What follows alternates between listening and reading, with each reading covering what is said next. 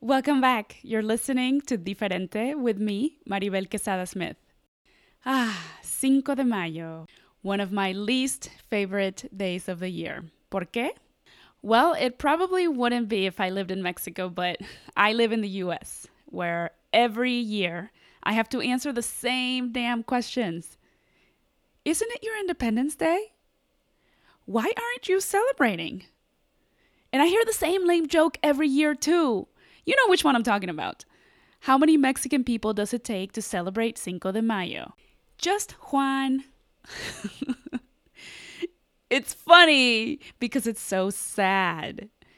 Listeners, I have to be honest with you. I have been waiting almost a year to bring this topic up. And since it is Mayo, I think it's the perfect time to get into it. Bienvenidos. Welcome to Diferente.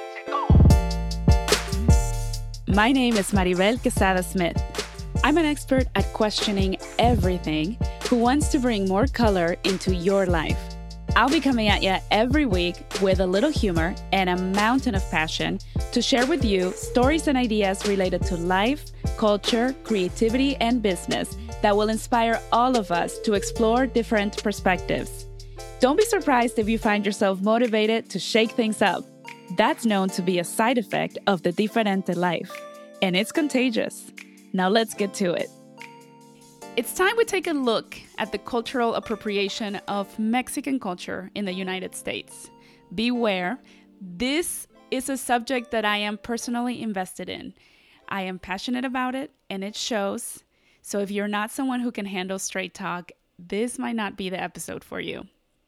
But I do hope you stick around because I want to share my points and my personal experience on this topic with you. And my hope in sharing this episode is that it will inspire you to keep this conversation going. So here's the thing. Lately, it seems that cultural appropriation has become more popular than the Kardashians. I've mentioned this gripe of mine before when I sort of complained about how El Dia de los Muertos is our thing and how obnoxious it is that some of the very people who used to judge me for being proud of my heritage now want to celebrate it. I'm talking about people that I grew up around in Columbus, Ohio. Maybe let me back up for a sec, give you a little bit of background. So, seeing these people celebrating El Dia de los Muertos now is very confusing because I remember sitting in my middle school cafeteria afraid to pull out that torta de frijoles with sliced avocado that my mom had made me for lunch because back then none of my American friends knew what avocado was. But now, 20 years later, I can scroll through my Facebook feed and see many of them that are making their own versions of guacamole. All right, get to the point, Maribel. I know that's what you're thinking. I just had to give you a little bit of history. But let me fast forward. So, just as the food chains used to be cash only back in the day, there was also no avocado being used in their dishes when I was a teenager. Hold up, it wasn't that long ago. But I also promise you this there was no chorizo in anything outside of the Tex Mex restaurants that I grew up knowing in Columbus, Ohio in the early 2000s. So, what's really frying my beans here, you ask? I'll tell you. I'm tired of wondering this.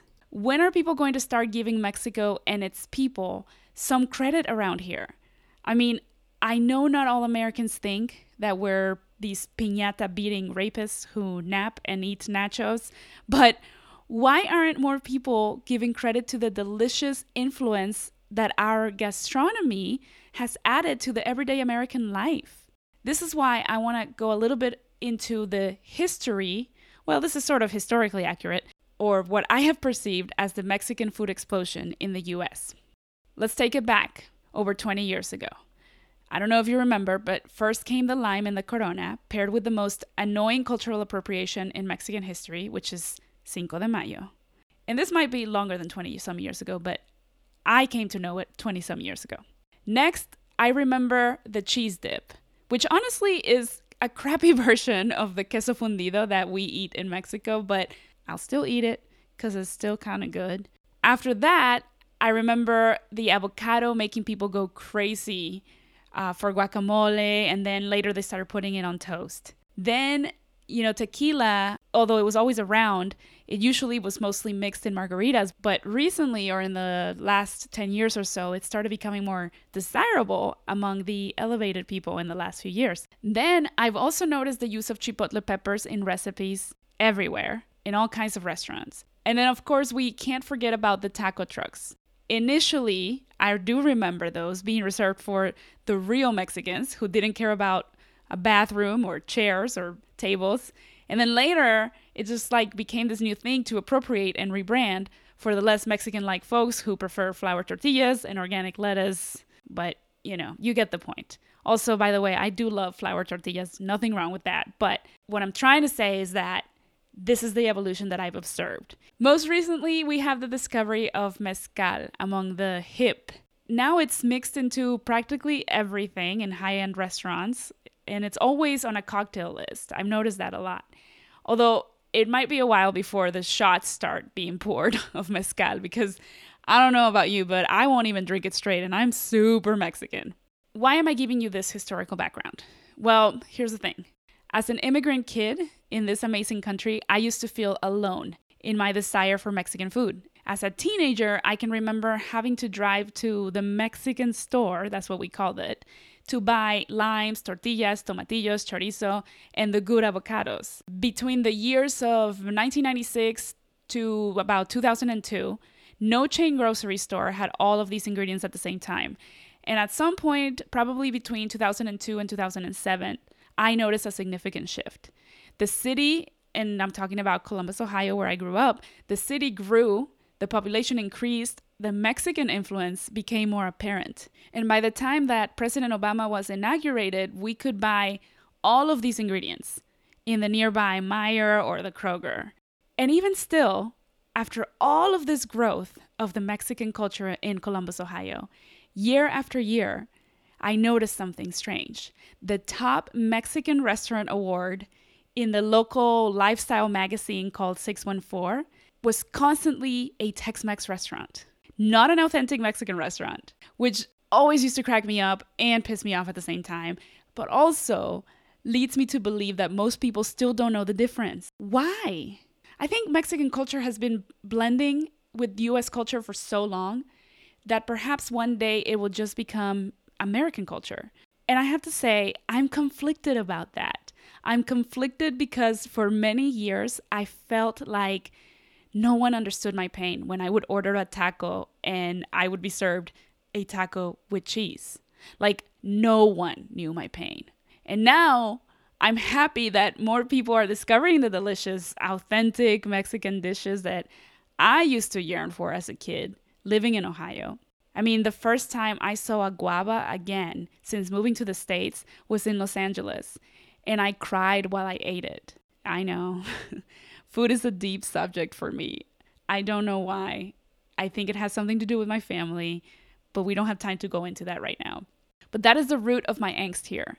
I love the fact that I can find tacos al pastor in almost every US city I travel to, but it pains me that as avocados become easier to find in the US, mostly to make guacamole for the Super Bowl, we have to admit, the lives of millions of undocumented immigrants, including those who pick the avocados in California, keep getting harder. Restrictions on obtaining driver's licenses, vehicle registrations, and tags imposes these hardships on workers who have to drive to get to work. The increase in deportations also create a general panic among the undocumented communities, which makes it difficult to get them to seek police help because they fear that they would be deported. Therefore, they are more likely to be victimized. And so, even though cultural traditions and their meanings have changed or evolved during the social media era, the thing that's remaining constant is the continued and sometimes non intentional disrespect for Mexican culture not to mention the debauchery that takes place every May 5th. I know, you might think I'm exaggerating, and maybe you're right, that's your point of view. But if you think that I'm exaggerating when I say drunkenness is disrespectful, then answer this. How many drunk people on Cinco de Mayo know what they're celebrating? How many of them are Mexican? How many of them can tell you why they are actually celebrating? If your answer is zero or I don't know, I've never cared to ask, then you know why I feel disrespected.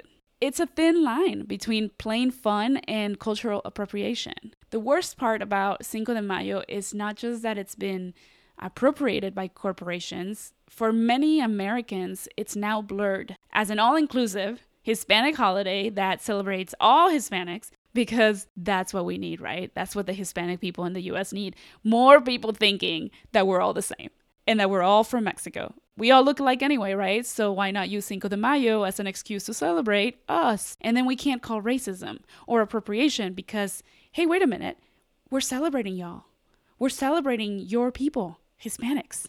The thing is, I feel that Mexican culture and cuisine have been appropriated so uniquely that it's sometimes hard to know the difference between authentic Mexican and anything that just has chipotle or avocado in it, since you can practically order guacamole at any chain or casual spot these days. In some ways, I think it's cool to see these ingredients mixed into the mainstream palate and yielding tasty results. I think it's exciting to see a Mexican Asian fusion restaurant. In fact, I love the idea. But I think the least that people who decide to use the Mexican gastronomy can do is to give credit to the source of these magnificent gastronomic creations, which is Mexico. Same with cultural traditions. I think it's wonderful that people want to learn more about traditions such as El Dia de los Muertos, I just don't want to see them using it as an excuse to paint their face on Halloween, which by the way is the wrong holiday, and eat tamales because that's way more fun than pressuring legislators to do something about the broken immigration system. I think it's hypocritical and it's like saying I'm gonna enjoy the culture for one day, but I don't wanna know anything about what that culture actually faces. I don't wanna know anything about what that culture actually is struggling through. I don't wanna know anything about what I can do to better their lives. I just wanna take all the good stuff and enjoy it. And I know, I know that this is not a situation unique to just Mexican culture. It's a consistent problem in the United States. And I don't even know if it's just the United States, it's a consistent problem around the world. We don't really take the time to learn other people's cultures or other people's traditions. We just kind of use them for whatever advantage they can give us. And I think that's a little bit selfish. And I think it's a little bit sad because food and traditions and parties are a really good invitation and a really good way of bringing people together. And if we don't use those opportunities to actually get to know one another or get to know the cultures that we're celebrating, then what's the point? So I'm going to leave you with this thought. If you ever have to ask yourself, Am I being culturally insensitive when I wear this or say this or get drunk on a holiday that means nothing to me for the sake of a good time while perpetuating cultural stereotypes? The answer is yes. Yes. If your conscience is propelling these questions, you already know you need to put the maracas down, have some guacamole, and sit your ass down. This episode is sponsored by Social Mosaic Communications, a branding boutique founded on the idea of embracing your diferente. Go to socialmosaic.us to start creating with purpose. And just like that, another episode of the Diferente Rough Cut series has come to an end. Thank you again for listening and hanging out with me for these few minutes. I know, like I said, this is a little bit different from what we've done this first season so far. And I like it because that's why the show is called Diferente. So, anyway, in a few weeks, I think about three weeks to be exact, we are going to be hanging out at the We All Grow Summit the Latina Summit in LA. So make sure you come and visit me on my social media networks, specifically on my at at Diferente Life on Instagram or Diferente underscore podcast, so that you can see what's going on during the summit. It's going to be awesome. There's going to be a whole lot of Latina love and sisterhood going on, and especially a lot of learning and growth. So I will definitely be sharing as much as I can with you guys while I'm at the summit. So stay tuned. Join me on Instagram or Facebook. And in the meantime, I'll catch you soon and make sure you keep on living diferente. Thank you for listening to Diferente.